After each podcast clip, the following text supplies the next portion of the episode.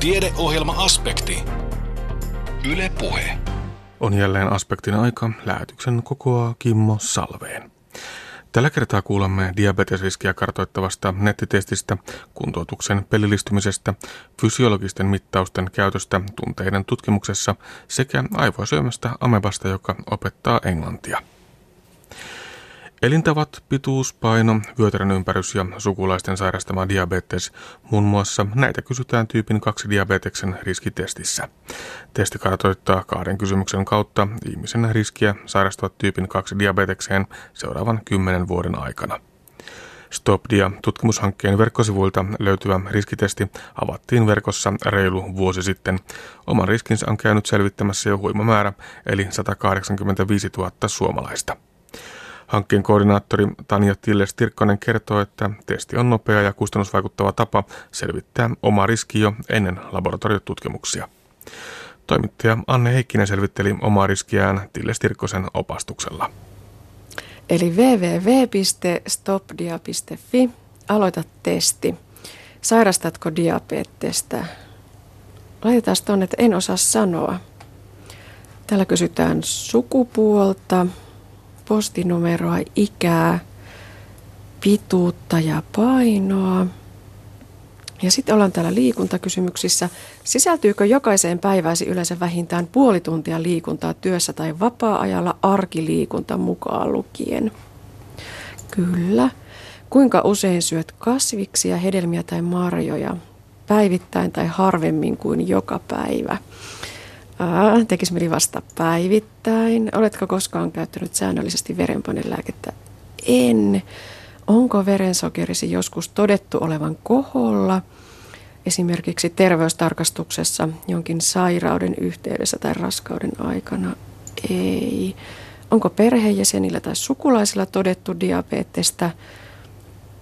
Vähän hankalaa. Mitähän näihin nyt vastaa? Tota, Tanja Tilles-Tirkkonen, mitä ajattelet? Miten helppo tähän on vastata? Itse kyllä kompastuin tähän, että onko sukulaisilla. Lähisuvun tiedä, mutta yhtään sitä kauemmas en.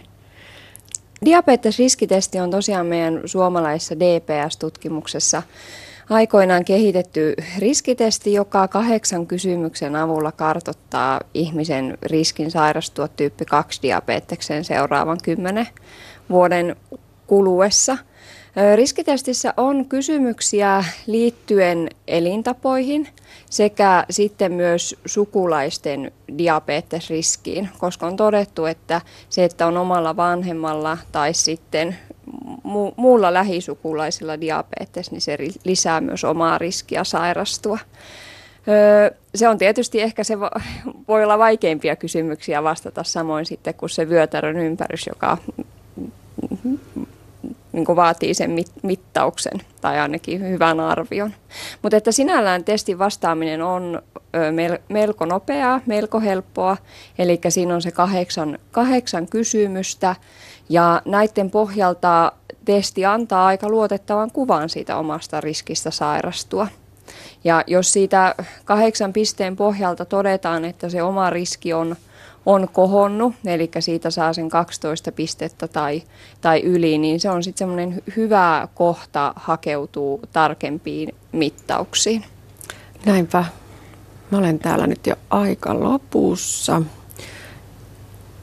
Katsotaan täältä. Äh, joihinkin kysymyksiin tarvitaan vielä vastausta ja korjauksia. Nyt mä vähän oikasin näköjään, en tehnyt ihan kaikkea läpi.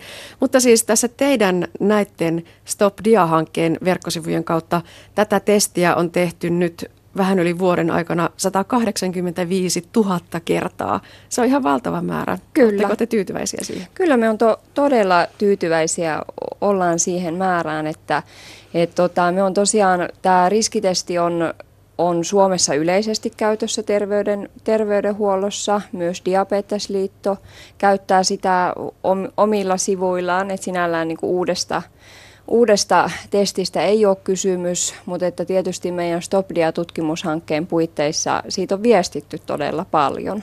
Ja 185 000 ihmistä on, on huikea määrä. Ja se, että, että meillä tietysti Stop Diabetes-tutkimus, se, että pääsee mukaan tämmöisiin niin elintapainterventioihin, niin rajoittuu kolmen maakunnan alueelle, että siellä on Etelä-Karjala, Päijät-Häme ja, ja Pohjois-Savosta iso osa paikkakuntia – mukana, niin myös sitten se, että, että vaikka näiden alueiden ulkopuolella on ja riskitestiä täyttää, niin, niin se on hyvä, tärkeä asia. Se antaa tiedon siitä omasta riskistä ja se sitten voi, voi auttaa jo niin elintapamuutoksen eteen toimimisessa. Mm, ja ainakin, Eli pitäisi joo. ihan semmoisena mer- merkittävänä ter- terveystekona niin suuri määrä ihmisiä on tavoitettu. Kyllä, ja tosiaan jos ei muuta, niin ainakin kiinnittää siihen omaan ravitsemukseen, liikuntaan huomiota, tai sitten ottaa yhteyttä vaikkapa työterveyteen mm. tai omaan terveyskeskukseen ja lähtee selvittelemään sitä,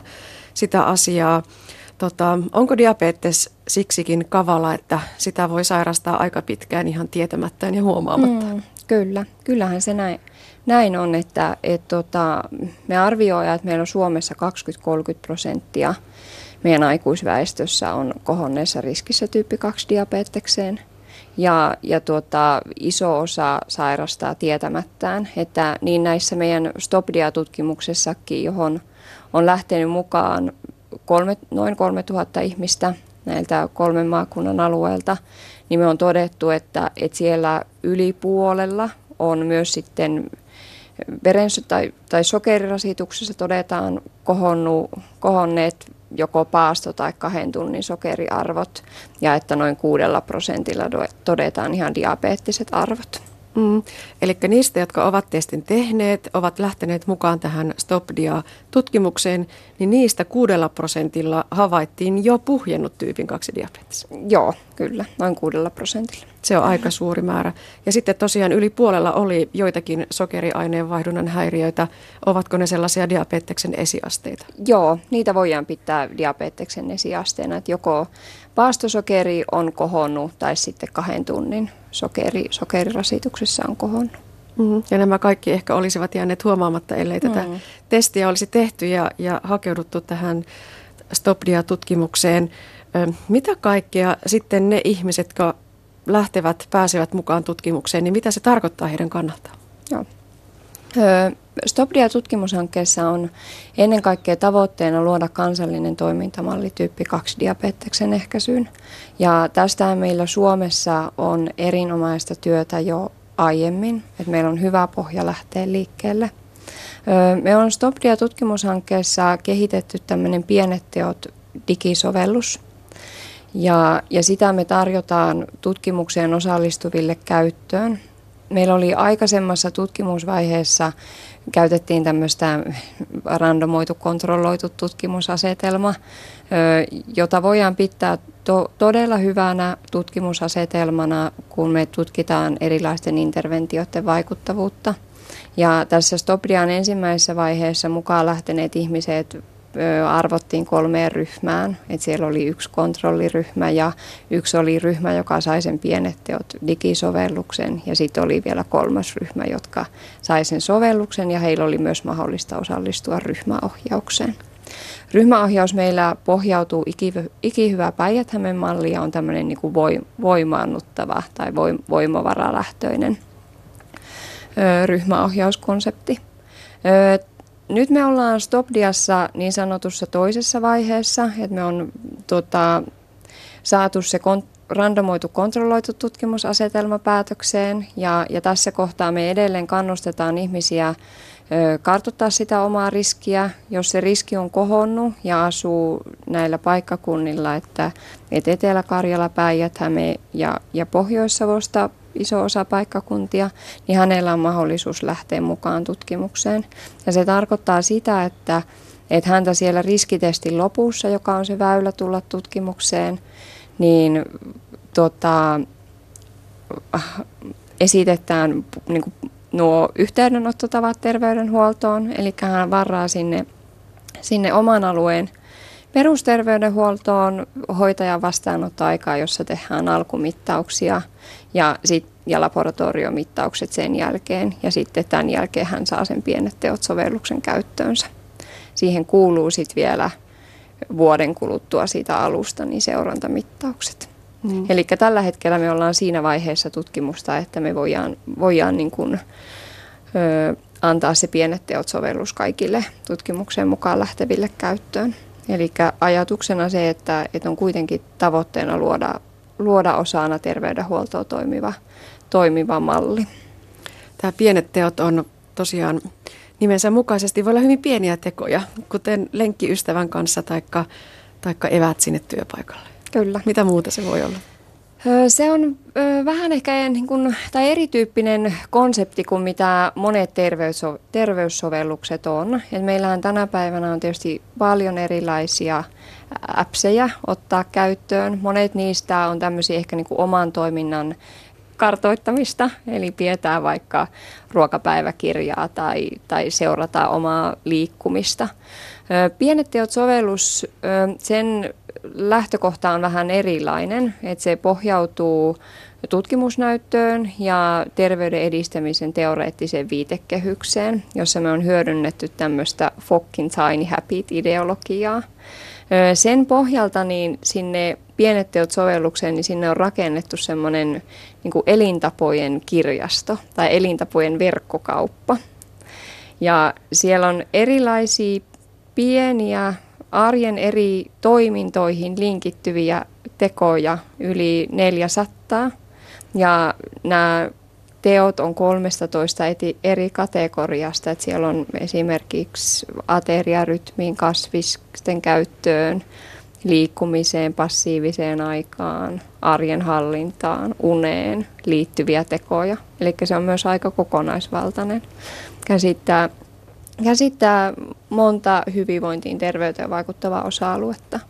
Niin tästä verkkokaupasta tai niin sanotusta verkkokaupasta, joka siellä on, niin ihminen pystyy sitten selailemaan niitä tekoja ja valitsee semmoisia, jotka tuntuisi, että no hei, tämä voisi olla mulle sopiva. Haluanpa lähteä kokeilemaan tätä. Sitten hän niitä merkkaa sinne kalenteriin sen toteutumista. Voi todeta jossain vaiheessa, että tämä ei ollutkaan mulle sopiva teko, lopetan sen seuraamisen, valihan jonkun muun tilalle. Ja ne sitten myös piirtyy semmoiseen niin seurantanäkymään. Mm. Meillä on tällä hetkellä siinä Pienet teot-sovelluksessa, niin sillä on reilu pari tuhatta käyttäjää. Ja me on todettu se, että et yleensähän tämmöisten niin kuin sovellusten käyttö on aika lyhytaikaista, että me otetaan joku käyttöön, käytetään muutama viikko, se hylätään. Voi olla, että jossain vaiheessa otetaan uudestaan. Mutta että tässä nämä ihmiset pysyy aika hyvin mukana. Et siellä on jopa neljän kuukauden kohdalla, niin huomataan, että 60 prosenttia käyttää sitä sovellusta viikoittain. Keskimäärin sieltä tehdään kolmesta neljään pientä tekoa päivässä. Eli ne on tosiaan pieniä, että niitä voi pystyä, pystyä niin tekemään useamman, useamman per päivä. Ja yhteensä siellä tehtyjä tekoja tämän ajan, tai niin kuin siitä, ensimmäistä, siitä kun ensimmäiset käyttäjät aloitti viime keväänä, niin tähän päivään niin on jo yli miljoona. Mm, ihan valtava määrä. Tämä kuulostaa siltä, että pitäisi saada meidän kaikkien käyttöön. Joo, kyllä se on tietysti yksi sellainen tavoite, jonka eteen tehdään kovasti töitä. Eli että se niin kuin oikeasti saa, saataisiin ju, juurtumaan sinne te, terveydenhuoltoon ja sitten ehkä toisaalta myös laajentamaan sitä käyttöä koskemaan myös muita kansansairauksia. Eli nuo, jos miettii pienet teot kategorioita, mitä tuossa mainitsinkin, niin nehän ei ole millään tavalla diabetespesifejä, vaan, vaan vaikuttaa myös sitten ihan yleisesti meidän terveyteen ja hyvinvointiin. No onko diabetes myös sellainen sairaus, mihin mitä varhemmin päästään kiinni, niin sitä tehokkaampaa se, se ennaltaehkäisy esimerkiksi on? Kyllä, ky- kyllä, tota, kyllä su- suurin osa diabetes tyyppi 2 diabetestapauksista pystyttäisiin elintavoilla ehkäisemään. Jos vaan olisi ihmisellä tieto siitä, että hänellä on kohonnut riski ja hänellä olisi tieto siitä, miten sitä ehkäisyä voisi tehdä. Kyllä. Ja se on se teidän hankkeen ehkä se keskeinen mm, juttu. Kyllä. Eli te, tota, tavoitteena se, että, että niin kun me ajatellaan sillä lailla, että jokaisen ihmisen olisi hyvä olla tietoinen omasta diabetesriskistään. Että samalla lailla kuin me tietysti kannustetaan olemaan tietoisia meidän verenpaineesta ja meidän kolesterolista, niin, niin että diabetesriski kuuluisi siihen samaan kategoriaan. Niin se auttaa tietysti sitten, tai voi auttaa meitä suuntaamaan toimintaa. Joko siinä hetkessä, tai sitten voi olla, että se jää meille mieleen muhimaan, että mulla on se kohonnut riski, ja sitten vaikka vuoden päästä on se oikea hetki toimia. Hmm. Tosiaan tässä hankkeessa on nyt noin 3000 ihmistä mukana. Tanja Tilles-Tirkkonen, onko tätä väkeä vielä aikomus kasvattaa? Kyllä.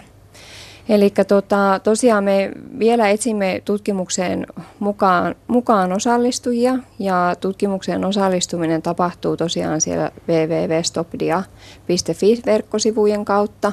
Eli sieltä täyttämällä se ri, riskitestin, niin sitten jos kohonnut riski sieltä todetaan ja että asuu tutkimuspaikkakunnilla, niin sitten se testi ohjaa automaattisesti sitä ihmistä niin etenemään sinne hoitajan vastaanotolle.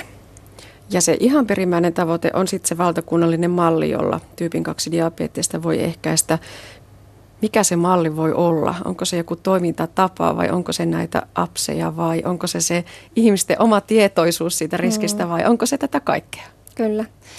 Stopdia-mallissa se on sitä kaikkea. Eli se on tavallaan semmoinen niin po- polku, eli alkaa siitä riskin tunnistamisesta, etenee siitä sinne alkumittauksiin ja alkumittauksien jälkeen sitten ihminen saa käyttöönsä sen palvelu, joka on tässä tapauksessa pienet teot-sovellus. Joillain paikkakunnilla tarjotaan lisäksi ryhmäohjausta. Eli tietysti me tiedetään se, että, että niin kuin kaikki ei varmasti ole sovelluksen käyttäjiä, eikä välttämättä tarvitse ollakaan, vaan että tarvitaan ehkä erilaisia tapoja tuottaa niitä hyvinvointia edistäviä palveluja. Jos mä palaan vielä itse tänne riskitestiin, mitä tuossa aikaisemmin täyttelin, niin mulla taisi jäädä se vyötärö mittaamatta. Joo, kyllä, siellä kohti näkyy, että ei ole vielä ok tuossa kysymyksessä. Mitä vyötärösi ympärysmitta kylkiluiden alapuolelta suurin piirtein navan, korkeudelta, navan korkeudelta, mutta että ei ole tässä mittanauhaa, mutta täytyy palata tänne myöhemmin. Mutta tosiaan www.stopdia.fi on tuo osoite ja kannustatko kaikkia suomalaisia siellä käymään? Kyllä mä kannustan. Stopdia-tutkimuksesta kertoi koordinaattori Tanja Tilles-Tirkkonen Itä-Suomen yliopistosta. Tietokonepelit voivat olla motivoiva ja kustannustehokas hoitomuoto kuntoutuksen saralla. Kuntouttavat tietokonepelit tukevat muun muassa fysioterapian tarpeita. Kuntoutuksen pelillistymisestä kertoo neurologian erikoislääkäri Kauko Pitkänen. Pelillisyys tarkoittaa sitä, että tietokonepeli kytketään siihen kuntoutukseen, kuntoutuslaitteeseen – se kuntoutuslaite voi olla mikä tahansa. Se voi olla käden harjoittelulaite, se voi olla kuntopyörä, cross trainer, polkulaite, satulatuoli. Siinä oikeastaan ei ole mitään rajoitusta. Myös oma keho voi toimia kuntoutuslaitteena, kun kun laitetaan ja käytetään tämmöisiä liiketunnistimia. Liiketunnistin voidaan laittaa vaikka otsaan kiinni ja jos kehossa ei toimi mikään muu kuin pää, niin voidaan sitten tehdä harjoitteita vaikka päätä kääntämällä. Mutta ne, jotka ovat tutustuneet tällaisiin kaupallisiin ähm, sportpeleihin, viisportpeleihin, niin ovat ehkä tulleet tutuiksi näiden liiketunnistimien kanssa, joilla voidaan sitten näyttöruudun edessä pelata vaikka tennistä tai golfia. Näillä, näitäkin tekniikoita voidaan käyttää tässä kuntoutuksessa hyödyksi. Pelillisyys tuo elämyksellisyyttä kuntoutukseen. Se voi motivoida eri tavalla, tuo rikastuttaa sisältöä, Siinä, siinä voidaan sitten niin, saada välitöntä palautetta, positiivista palautetta sitä harjoitteesta, mutta yksinään tällainen pelin pelaaminen, se täytyy muistaa, että se, siihen ei, ei tähdätä eikä ole mitään järkeäkään, että asiakas, joka tarvitsee kuntoutusta, niin pelkästään pelaisi tietokonepelejä olkoon ne vaikka kuinka hyviä pelejä tahansa, niin sillä pelkästään ei, ei saada tuloksia aikaan. Mutta tätä pelillisyyttä kuntoutuksessa käytetään nyt tämmöisenä lisäkeinona varmistamaan sitä, että toistoliikkeitä tulisi riittävä määrä, kun on kyse toimintakykykuntoutuksesta, jossa yleensä tilanne on se, että niin mitä enemmän tehdään harjoitteita ja hiotaan jotain taitoa, joka tarvitaan oppia, niin siihen tarvitaan toistoja.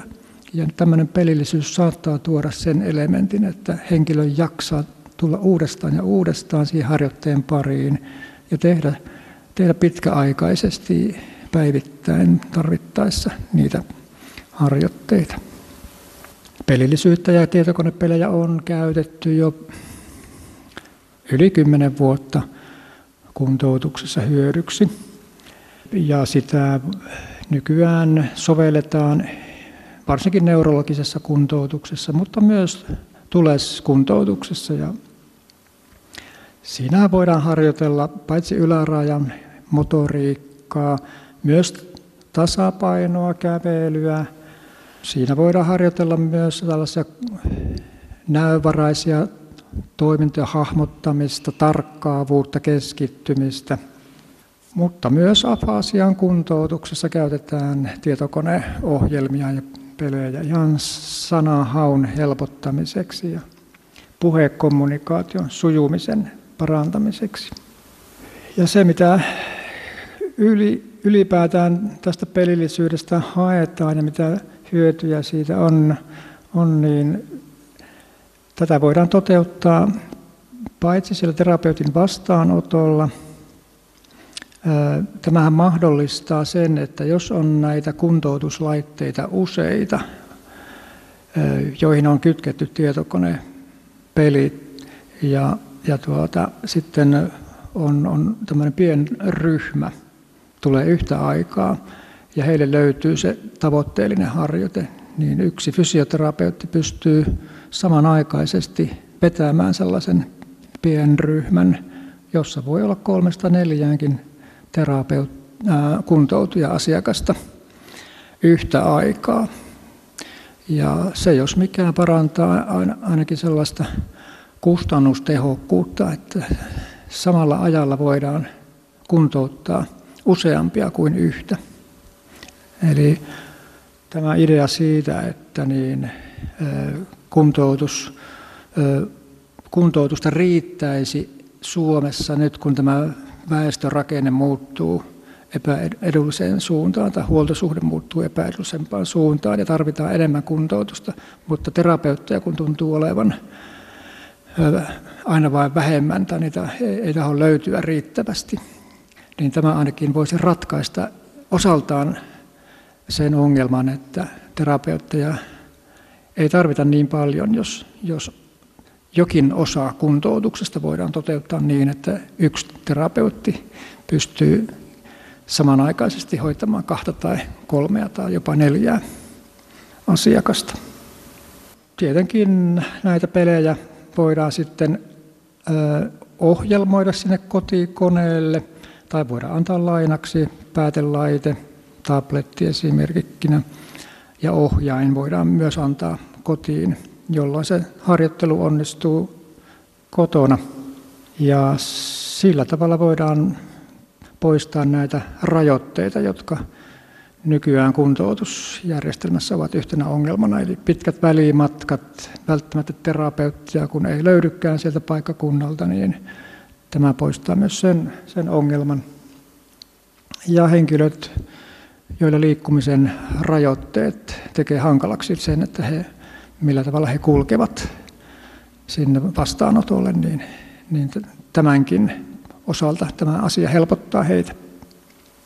Ja pelillisyys on tavallaan myöskin yhteiskunnassa hyvin tunnustettu ja arvokas asia. Tästä osoituksena tuo Suomen Akatemian myöntämä rahoitus ja se pelillisyyden ottaminen tähän huippu, huippuyksikön, huippuyksikköohjelmaan vuosille 18-2025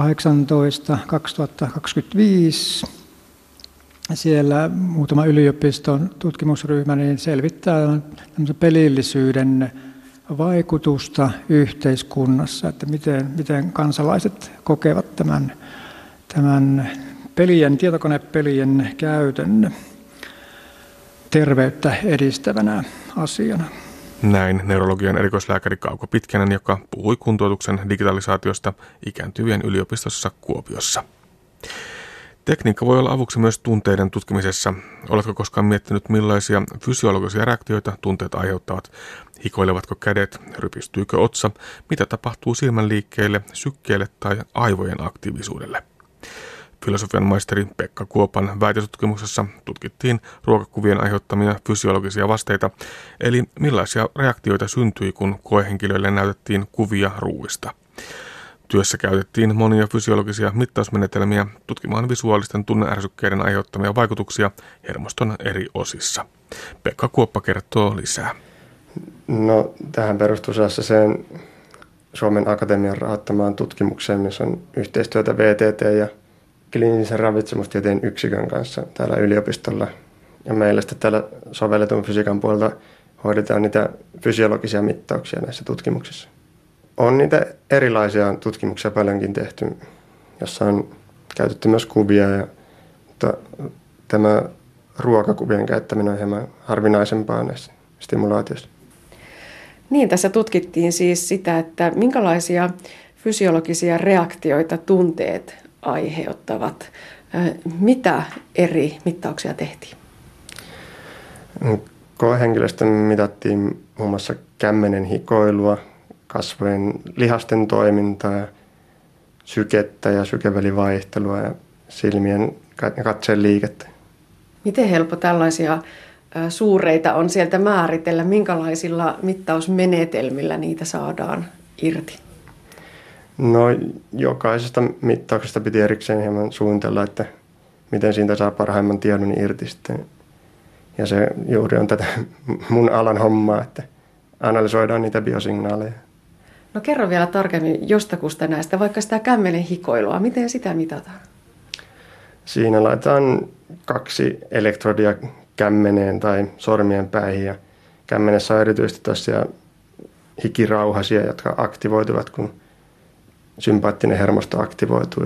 Eli kun ihminen jännittyy tai muu tilanne, mistä valmistuu johonkin toimintaan, kuten tämä taistele- tai pakene reaktio, joka saa aikaansa sen kämmenen hikoilun.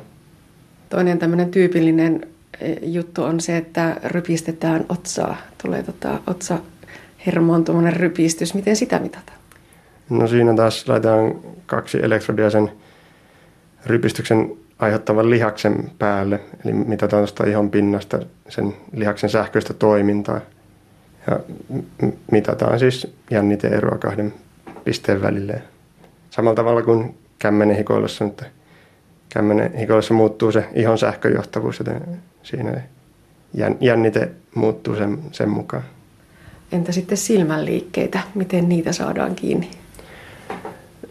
Silmänliikkeitä varten pitää olla erityinen kamera tuossa silmän alla, joka kuvaa sitten pupillia ja se pitää kalibroida sitten sen mukaan, että mihin henkilö katsoo. Ja siitä voidaan sitten pupillin asennosta laskea se vektori, johon suuntaan henkilö katsoo milläkin hetkellä. Mm. Tosiaan, kun te näytitte näitä ruokakuvia, niin tutkittiinko siinä, että mihin kohtaa kuvassa se katse keskittyy?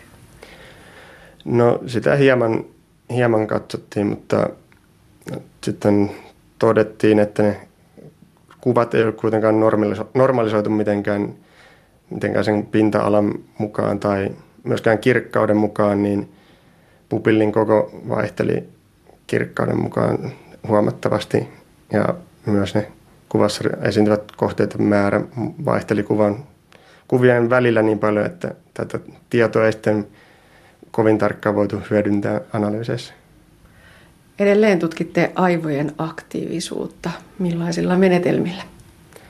No, sitä tutkittiin tosiaan tuolla Kuopion yliopistollisessa sairaalassa funktionaalisella magneettikuvantamisella, jolla saadaan mitattua aivojen aktiivisuutta eri tilanteissa, kun aiheutetaan juuri näyttämällä näitä samantyylisiä kuvia henkilöille ja aiheuttamalla tunteita niille, niin voidaan mitata, mitkä osat aivoista aktivoituu. Sitten täällä on näitä tutumpia, eli sykevälivaihtelua, sydänsähkökäyrää, verenpainetta. Onko niiden menetelmät tutkimuksessa samat kuin mitä me tiedämme vaikka tuolta terveydenhuollon puolelta? Tutkimuspuolessa yleensä lasketaan hieman enemmän eri parametreja ja monimutkaisempia menetelmiä, että esimerkiksi verenpaineesta voidaan tutkia myös sen pulssiaallon muotoa, että yleensä terveydenhuollossa on vain systolinen ja diastolinen verenpaine, jota mitataan, mutta esimerkkinä on juuri vaikka se aallon muodon ja pulssilyöntien erilaisuus tai mitä muuta sillä voidaan tutkia signaalista muuta kuin ne kaksi, kaksi painearvoa. Ja tosiaan Pekka Kuoppa, tämän väitöksen siis se keskeinen juttu oli tutkia sitä, että, että voiko näitä fysiologisia mittauksia hyödyntää tunteiden tutkimisessa. Mitä sanot väitöksen jälkeen? Ovatko ne toimivia menetelmiä? No sanon, että kyllä voidaan jotenkin hyödyntää, mutta vaatii vielä paljon lisätutkimusta ja että saadaan käytännön, käytännön sovelluksiin hyödynnettyä näitä tietoja. Minkälaisia ne käytännön käyttökohteet voisivat olla? No esimerkiksi ne voisivat olla kaupallisesti ajatellen markkinoinnin parantamista, jos tutkitaan, miten koehenkilöt reagoivat esimerkiksi johonkin tuotteisiin tai mainoksiin ja saavatko ne positiivisia ajatuksia aikaan tai, mutta myös mahdollisesti näin terveydenhuollon puolella esimerkiksi syömishäiriöiden tutkimiseen voidaan hyödyntää tulevaisuudessa tätä tietoa. Ja varmaan se on kiinnostavaa, että kun ihmisiltä kysytään niitä omia tunnetiloja ja verrataan sitten näihin fysiologisiin mittauksiin, niin että nähdäänkö siellä eroja. Voisi kuvitella, että mittaus on tarkempi kuin se oma ajatus tai tulkinta siitä omasta tunteesta. Kyllä, sillä voidaan saada lisätietoa, mutta myös nämä fysiologiset mittaukset ovat kovin koehenkilön riippuvaisia, että vaihtelevat kovasti henkilöiden välillä, minkälaisia reaktioita sieltä tulee. Eli ihan ei vielä sinne käytännön sovelluksiin saakka päästä.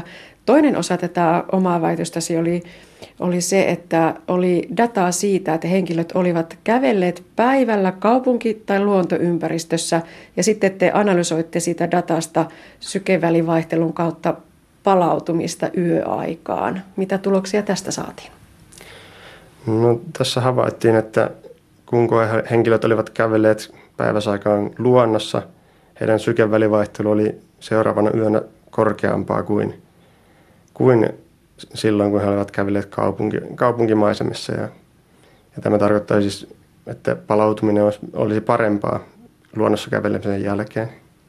Tosiaan koehenkilöitä oli vain melko vähän, joten tämä on sellainen alustava tutkimus, että mitä kovin varmaa näistä ei vielä voida, varmoja johtopäätöksiä ei vielä voida vetää. Niin, tuntuu ylipäätään siltä, Pekka Kuoppa, että tässä tutkimuksessa on paljon sellaista tosi kiinnostavaa, jota pitäisi lähteä setvimään eteenpäin. Niin mikä se olisi se seuraava koeasetelma, minkä, minkä tämän väitöksen jälkeen voisi tehdä? Tai, tai onko jo suunnitteilla tai jopa toteutuksessa saakka? No, ehkä se olisi hieman tar- tarkemmat stimulaatiokuvat, jotka aiheuttavat tiettyjä tunteita. Ja tässä oli siis käytetty vain luokittelua positiivinen tai negatiivinen tunne, joten voisi tutkia tiettyjä negatiivisia tunteita tai, tai positiivisia ja käyttää niitä sitten tarkemman tiedon saamiseksi näistä reaktioista. Näin filosofian maisteri Pekka Kuoppa, joka väitteli aiheesta Itä-Suomen yliopistossa nyt huhtikuussa. Ei ole kieltenopiskelukaan enää entisellään. Siinä missä ennen istuttiin luokassa opettaja kuunnellen ja päntättiin sanastua, voi nykyään opiskella oman ammattialansa englantia jännittävän äänidekkarin muodossa. Viime kesänä noin 160 opiskelijaa eri puolilta Suomea suoritti kieliopintoja verkkokurssin avulla. Aineistona oli kertomus aivoja syövästä amebasta ja sitä levittävästä murhaajasta. Rikos on se, joka kiehtoo ja koukuttaa, näin kertoo tarinan ja kesäkurssin suunnitellut lehtori Pekka Kaartinen Savonia ammattikorkeakoulusta. Mekin pääsemme seuraavassa tarinan maailmaan. Haastattelun lomassa kuullaan myös näytteitä äänidekkarista. It was late. The building seemed empty. Emilia had arranged that the door to the centre would be open. So it was. The lighting in the long corridor was dim as Amelia stepped in. Suddenly, Amelia startled, and her heart missed a beat. It was just the skeleton standing next to the couch. It looked so real and scary in the eerie, semi dark light. They had torsos and dummies that looked like real people. Their temperature, heart rate, pulse, oxygen saturation, and respiration could be regulated via remote control software for educational purposes. And in the anatomy lessons, skeletons were sometimes used when bones needed to be looked at closer. The heels of Amelia's new winter boots clacked as she walked to the end of the corridor and opened the room to the home activities. She was happy about the black boots. She had got them at a discount price in a local shoe shop. A stroke of luck. They would be a hit in the next class party with a miniskirt and a tight sweater. Emilia smiled to herself. It was dark inside. Emilia groped for the light switch when she felt an aggressive blow on her head and saw a shadow behind her as she dropped to the floor, unconscious. Emilia's long blonde hair turned partly red as the bleeding started. A pool of blood was forming on the floor. The person who had knocked out Emilia stepped out of the shadows, bent over the victim, and pulled out a syringe from a box. When he was done, he put the victim in the recovery position and left the room. The sound of receding footsteps echoed in the corridor, and then it became silent.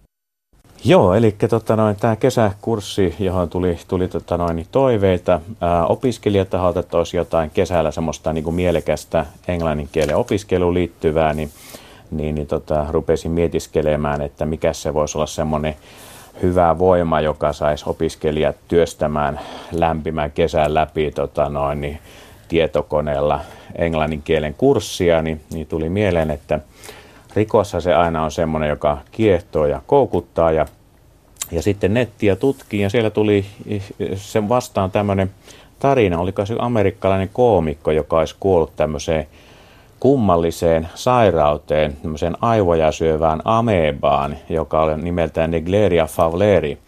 Ja tota, mä otin sitten siitä tämän, tämän idean ja lähdin kehittelemään semmoista tarinaa, tarinaa että tota, jossa tämä aivoja syövä ameba olisi joutunut tämmöisen ää, murhaajan ää, käsiin ja hän sitten tota, istuttaisi sen bakteerin näihin ää, kohteisiinsa, uhrehinsa ja he kuolisi suurin piirtein noin viikon sisällä siitä, kun tämä ameba sieltä nenäontelosta lähtisi, lähtisi tekemään tätä tuhotyötä aivoihin asti ja, ja sitten tota, noin möyhentäisi tämän uhrin siihen kuntoon, että noin viikon sisällä tosissaan kuolema korjaisi. Ja tämä yksilöisesti vähän vaihtelee, että se kuolleisuusprosentti on melkein 100, olisiko se kuin 98, että muutama on selvinnyt matkan varrella. Ja tämä ameba on tämmöinen trooppisissa vesistöissä elävä, elävä tota, mikrobi, joka sitten saattaa ujuttautua uhrin nenäonteloon ja ja sitten siitä lähtee tämä prosessi liikkeelle. Ja tota, tähän sitten halusin kytkeä tätä ammattikorkeakoulumaailmaa, että se niin kuin valottaisi tämä rikostarina punaisena lankana tota, ammattikorkeakoulumaailman näitä erilaisia terveysalan tutkinto-ohjelmia ja sen ympärille kehittää semmoisia oppimistehtäviä, jotka niin kuin liittyisi vahvasti tarinan näihin henkilöihin. Ja, ja tota noin, niin sit siitä lähti tämä tarina rullaamaan ja siellä on bioanalytiikaopiskelijoita ja ensihoidon ja kätilötyö ja fysioterapian opiskelijoita. Ja, ja sitten halusin tämmöisen niin kuin vahvan tämmöisen paikallisen elementin, eli ne tapahtumat liikkuu aika paljon tuossa mikroteknian ää, tota, toimipisteessä ja siellä tutustutaan tähän simulaatiotiloihin ja siellä se vaanii tämä tappaja siellä käytävällä, kun paha aavistamaton opiskelija sitten alussa menee sitten sinne tekemään näitä seuraavan päivän valmisteluja, niin se iskee siellä sitten tähän ensimmäiseen uhriin, naisopiskelija. Ja tota noin, niin siitä lähtee tämä homma liikkeelle ja, ja tota, taustatarinana vielä oli semmoinen, että tämä kyseinen murhaaja, joka itsekin on opiskelija, niin oli aikanaan vaihdossa tuolla Tukholmassa Karolinsen sairaalan tämmöisessä mikrobeja ja bakteereja tutkivassa tutkimusyksikössä ja näki, että siellä on tämmöisiä tappavia ää, tota noin, niin, mikrobeja, jota viljellään ja tutkitaan ja e- yritetään etsiä niihin tämmöinen niin kuin parannuskeino, niin hän sitten sinne murtautui ja samalla murhasi tämän yhden tämmöisen projektin vetäjän siinä ja sitten tuli Suomeen ja aloitti sen tappamistyönsä täällä ammattikorkeakoulussa ja näitä opiskelijoita sitten pyrki listimään. Että hänellä oli tämmöistä henkilökohtaista kaunaa, oli ollut tämmöisessä huumehöyryssä opiskelijapileissä ja siellä oli sitten vähän tämmöiseen seksiin liittyviä kytkentöjä ja, ja muuta sekoiluja ja huumeita ja tämmöisiä. Ja, ja tota noin, häntä oli siellä sitten tosissaan nöyryytetty ja, ja hän on tämmöinen niin kuin ulkomaalaistaustainen bioanalytiikka-opiskelija ja, ja hänellä sitten oli myös tämmöinen paranoinen skitsofrenia siellä taustalla. Ja tota noin, sitten kun näitä uhreja rupesi tulemaan, sitten poliisit rupesi jahtaamaan tätä tappajaa ja kuopiolainen poliisi ja, ja Tukholmasta sitten ruotsalainen naispoliisin yhteistyössä työssä sitten lähti jäljittämään näiden vinkkien perusteella tätä. Ja, ja tota noin, niin siinä sitten oli vähän niin kuin ripaus romantiikkaakin mukana, että jos miettii, että mikä se mukavasti tota, no, ihmisiä kiinnostaa, niin tämmöinen niin kuin rikos ja mahdollisimman kauhistuttava rikos ja sitten vähän, vähän romantiikkaa sinne ripotellaan sinne sekaan, niin sitten siinä oli se paketti kasassa. Mutta tämä oli tämä kehystarina ja punainen lanka ja sen ympärille pyristin kytkemään tämmöisiä erilaisia tutkinto liittyviä oppimistehtäviä, joita opiskelijat kävi pareissa läpi ihan niin kuin etänä verkossa toimivat. Ei käytännössä ollut siis kontaktiopetusta ollenkaan ja he käytti näitä vuorovaikutteisia digiajan välineitä, oli Zoomilla yhteyksissä Skypeilla ja, ja, ja WhatsAppilla ja sitten siihen kytkeytyi myös tämmöinen Moodle-tentti. Ja ihan, ihan mielenkiintoisesti, mielenkiinnosta tota noin, kuulin, että kaukaisimmat opiskelijat, kaksi kätilöopiskelijaa, ne oli tuolla ulkomailla, kun ne teki tämän kurssin. Toinen taisi olla ihan Intiassa asti ja toinen oliko se Amerikassa ja he keskenään zoomaili ja, ja kätilötyöhön liittyviä esityksiä, PowerPointteja ja muita niin kuin toisilleen esitteli ja sitten niin kuin arvioi omaa ja toistensa tuotosta. Ja tota, sitten mulle tuli tieto näistä arvioineista myös, joka vaikutti tähän heidän kokonaisarvioonsa. Aikamoinen paketti. No joo, kyllä siinä aikaa kuluu, että kaiken kaikkiaan mä laskin, että ehkä yhdeksän kuukautta oli ja sehän oli tämmöinen perinteinen niin kuin, ää, odotusaika nais, naisillakin ja sitten tuli synty tämä paketti siitä, että sitä piti kehitellä sitten aina työajan jälkeen kirjoittelin, kirjoittelin Turulla ja Toreilla ja, ja milloin sitä aikaan sattui löytymään. Niin, syntyi aivoja syömä, syövä ameba ja siihen liittyvä tarina. Miten kaukana ollaan, Pekka Kaartinen, niistä päivistä, jolloin opettaja oli opettaja ja kaatoi sitä tietoa luokan edessä luokallisen opiskelijoita niskaan ja mm. toivoi, että magiikka mm. tapahtuu siellä. Nyt kuulostaa siltä, mm. että ollaan ihan toisessa ääripäässä. No joo, kyllä se frontaalimaestro-hommat, niin varmaan se joskus 80-luvulla oli vielä keskeisiä, että siellä opettaja op, tota noin, niin opetti ja opiskelijat olivat oppivina sitten ja, ja tota, semmoistahan se oli se pedagogiikka silloin, mutta tota, nyt nykyään kontaktiopetuksen määrää on resurssienkin takia vähennetty paljonkin ammattikorkeakoulumaailmassa ja koulumaailmassakin.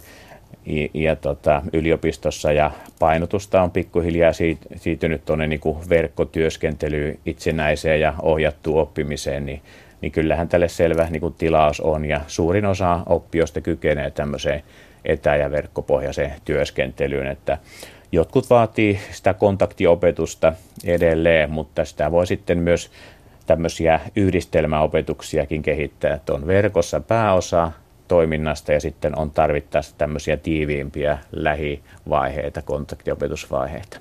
No joko ne opiskelijat ovat sillä tavalla vaativia, että osaavat mm. vaatia myös kielten opintoihin jotakin mm. muuta kuin sitä perinteistä luokkaopetusta? No kyllä tässä aika iso murros on niin kuin menossa, menossa oppimisen suhteen ja opettamisen suhteen, että tota, kyllä se opettajarooli on nykyään tämmöistä niin ohja, ohjaamista enemmän kuin semmoista tosissaan tämmöistä opet, opettamista siellä luokan edessä. Ja, ja kyllä opiskelijat on hyvin valveutuneita ja heillä on hallussa nämä digiajan välineet ja myös osaavat vaatia, että kä- käytetään semmoisia niin tässä ajassa olevia juttuja eikä näitä li- liitutauluhommia enää niinkään. Että tota, kyllä mä sanon, että nykyajan opiskelija on niin aika hyvin tässä maailmassa ja osaa vaatia näitä näitä ää, oikeita opetusvälineitä ja menetelmiä ja, ja vaihtoehtoisia oppimismuotoja, kun paljon on nykyään sellaisia tilanteita, että ihminen on työelämässä ja pitäisi päivittää se tutkinto sitten tähän aikaan, niin, niin on se silloin selvää, että tota noin, heille pitää järjestää vähän, vähän toisella tapaa kuin semmoiselle perinteiselle tutkinto-ohjelmaopiskelijalle, joka tulee koulun penkiltä ja siirtyy sitten ammattikorkeakouluun eteenpäin. No miten tärkeässä roolissa, isossa osassa kielten opetus on niitä ammattikorkeakouluopintoja ja ehkä nimenomaan se oman alan sanasta muun muassa? No sanotaan, että Savonia ammattikorkeakoulussakin on, on tämä kansainvälisyyden painopiste, että meillä on tiivistä yhteistyötä tuonne maailmalle ja he joutuu, tämä on mahdollisuus ainakin, että pääsee tänne ulkomaan harjoitteluun ja, ja tota, toki jos työmarkkinoita ajattelee, että jos on vaihtoehto semmoinen opiskelija, joka on käynyt peru, peri, tämmöisen niin peruspaletin läpi, mutta että kielitaito vähän mättää. Ja sitten on semmoinen opiskelija, joka on tavallaan samassa pisteessä, mutta hänen kansainvälisyystaitonsa on niin paremmat ja osaa kieltä käyttää niissä ammatillisissa tilanteissa, niin on se aika selvää, että työnantaja mieluummin ottaa semmoisen, joka kykenee toimimaan niin myös maanrajojen ulkopuolella ja ulkomaalaisten asiakkaiden parissa, kun nykyään se on, on semmoinen tilanne, että englannin kieltäkin kuulee joka tuutista joka paikassa ja pitäisi kyetä toimimaan myös sillä englannin kielellä ja ammatillisissa tilanteissa ja antaa opa, asiantuntevaa opastusta ja ohjausta. Now she lived alone with her dog Riku. It was a small white poodle dog. The dog kept her company. She took him with her wherever she went. Often they went shopping together in the shopping centre. It was only a stone's throw from where she lived. There was also a service centre close by. When she would get too old to manage by herself, she would move there. Mary took Rico out every morning. It was a misty morning as they headed towards the walkway in the woods.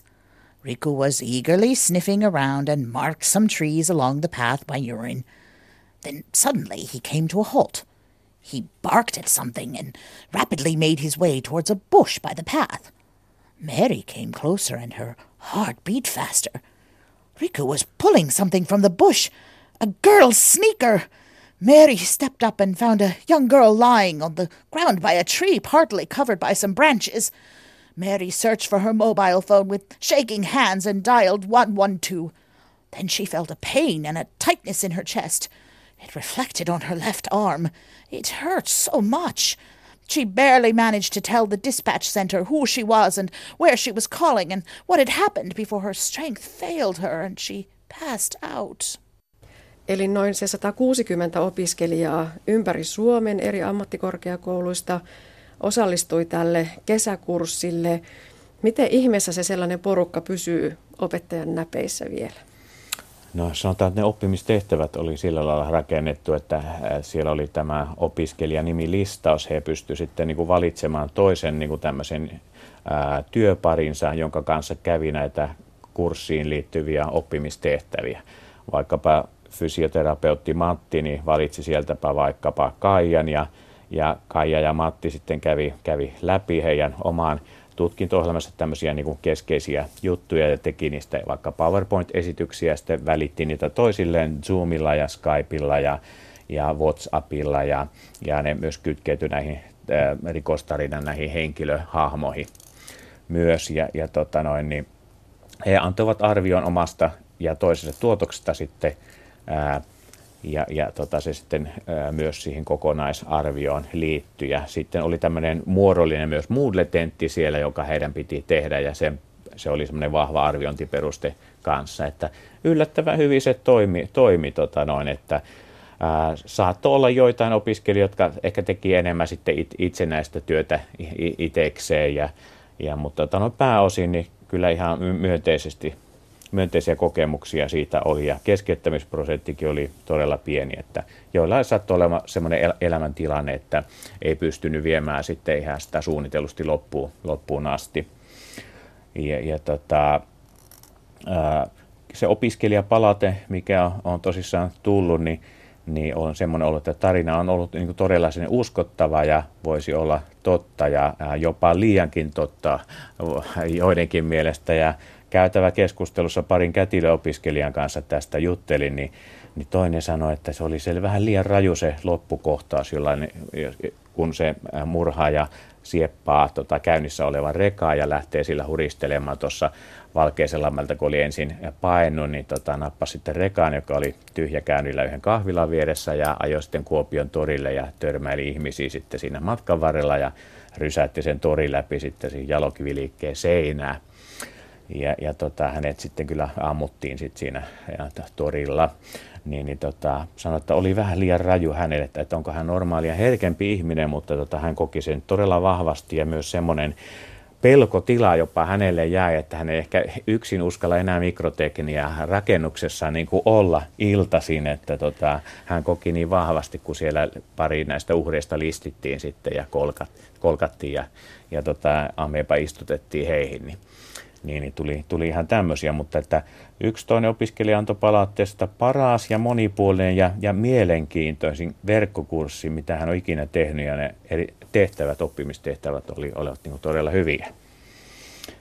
Ja, ja, tota, ja se oli myös hyvä, että ne pystyi ihan tuolla maailmallakin yhteydet toimi, niin, niin tota, käymään sitä kurs, kurssia läpi. Ja, ja tota, sitten jos näitä jatkoasioita miettii, niin tässä olisi mun mielestä ihan niin kuin mahdollisuus tosissaan pelillistämisen puolelle lähteä tästä tekemään tämmöistä mobiilipeliä, oppimispeliä, oppimisseikkailua tai sitten tämmöisiä virtual reality-konstin tällaisia tota noin, niin, oppimis, oppimiseen liittyviä tota noin, niin, toteutuksia, vaikkapa ensihoidon opiskelua, miten traumapotilasta pitäisi hoitaa, niin, niin, niin tota, opiskelijat vois, vois työstää tämmöistä. Ja sitten ihan itse asiassa tästä voisi vaikka ihan leffankin rakentaa, jos kiinnostusta löytyisi. Mun mielestä siinä aineksia olisi ja roolihahmoissa ja muussa. Ja tämä liikkuu tässä ajassa, kun katsotaan maailman tilannetta, niin siellä tapahtuu vähän, vähän väliä tämmöisiä ikäviäkin terrorismiin ja muuhun liittyviä asioita, niin tota, tästä saisi mun mielestä ihan semmoisen paketin kanssa. Ja, ja pitää tässä vaiheessa paljastaa, että itse asiassa tämä tarina on lähdössä semmoisen The End käsikirjoituskilpailuun, joka järjestetään tuolla Länsi-Suomessa. Ikaalista säästöpankki Tampereella on tämmöisen tämmöistä järjestämässä ja sinne käsikirjoituksia sitten saa, saa laitella. Ja, ja tota noin, niin mä oon laittanut kanssa, kanssa sitten tämän tarinan sinne. Ja siinä olisi pääpalkintona 10 000 euroa ja mahdollinen elokuva käsikirjoitussopimus ja, ja tota, myös nämä muut käsikirjoitukset mahdollisesti saattaa saada sopimuksen, jos, jos Markku Pölöstä näistä muista, jotka siellä on niin kuin raadissa, niin on sitä mieltä, että ne eh, on sen väärtejä. No niin, saa nähdä mihin saakka tämä kesäkurssi sitten päätyykään. Puhutaan vielä näistä äänistä. Olemme tässä haastattelulomassa kuulleet pätkiä tästä tarinasta. Ketkä mm. siellä ovat äänessä? Millaiset ihmiset? No joo, siellä tota, noin ihan mielenkiintoinen tilanne. Että mä ajattelin, että tässä olisi tärkeä opi, oppimisen kannalta, opiskelijoiden kannalta kuulla erilaisia ääntämistyylejä. Niin siellä on kolme Amerikan englannin taitajaa, on kaksi miestä ja, ja tota, yksi nainen ja sitten kolme britti-englannin taitajaa, yksi mies ja kaksi naista. Ja he tota, noin, niin vetää nämä tarinan henkilöiden roolit ja, ja tämä murhaajarooli niin mun mielestä aika hyvin luonnistui tälle henkilölle, että semmoinen vähän niin kuin maaninen tämmöisen niin kuin psyykkisesti vähän sairaan ihmisen ääni sitten kuuluu sieltä ja opiskelijoille se oli tehnyt todella hyvän vaikutuksen, mitä juttelin, että tämä oli tämä äänielementti erittäin niin kuin vahvasti elä, tätä tarinaa elävöittävä ja toisen tut, semmoisen niin kuin todellisuuden tuntee siihen kyllä konkreettisesti. Straight after, when the girls had passed him, the fisherman sprang up from his chair, took a fishing club from his sack, rushed forward and hit Johanna and Lisa on the back of their neck. The girls fell down on the ground. The fisherman walked back to his rucksack and pulled out a box. He opened it and pulled out a syringe. Stop it, you motherfucker, screamed Heike. You'll pay for that, you bastard. Heike was running down the hill towards the fisherman. At the same time, there was a shout on the other side of the pond. A man was running towards the center of the pond. This is the police! Drop the syringe or I'll have to shoot! Joo, ihan lopuksi vielä Pekka Kaartinen. Kuulostaa siltä, että opiskelijat ovat tykänneet kuulostaa myös siltä, että opettaja on tykännyt. Onko tämä sellainen mm. opetusmetodi, joka istuu mm. juuri sinulle? No kyllä mä sanoin, että kyllä mä itse sain tästä todella paljon, paljon irti ja oli hyvin palkitsevaa tätä tarinaa tota, noin, kirjoitella ja mietiskellä näitä juonikuvioita ja muita. Ja, ja tota, mutta kyllä se kivasti, kivasti lähti aina rullaamaan, että ei mitään jumalaisten inspiraatiota niin kuin tullut, vaan piti vaan aukasta tietokone ja ryhtyä kirjoittelemaan. Ja siitä se lähti elämään niin kuin vähän omaa elämänsä. Itsekään tiennyt, että miten tämä lähtee niin kuin kulkemaan. Ja sitten vaan jotenkin tuli sitten, että tästä menee tämmöinen polku nyt, mitä lähdetään sitten seuraamaan. Ja, ja hyvin mielekästä oli tämä niin kuin luova työ yleensäkin kirjoittaminen, kun se onnistuu parhaimmillaan, niin kyllähän se on niin kuin ihan huippukokemus niin kuin opettajalle. Ja kuitenkin kohtaan 30 vuotta niin kuin opettanut, niin, niin, niin tota, vähän uusia oppimishaasteita itsekin kaipaa sitten, että ei, ei ole enää se kirja semmoinen, että avataan sivu yksi ja lähdetään siitä liikkeelle, vaan että vähän vaihtoehtoisia malleja, että pitää omaakin nuppiin saada jotain uusia haasteita ja ideoita ja, ja, ja inspiraatiota ja vaikka se työ on iso, mutta myös se niin kuin palkitsee sitten moninkertaisesti, kun se on niin kuin kerran tehty ja myös niin kuin opiskelijapuolella. Ammattikorkeakoulun kieltenopetuksen uusista tuulista kertoi Anne Heikkisen haastattelussa rehtori Pekka Kaartinen.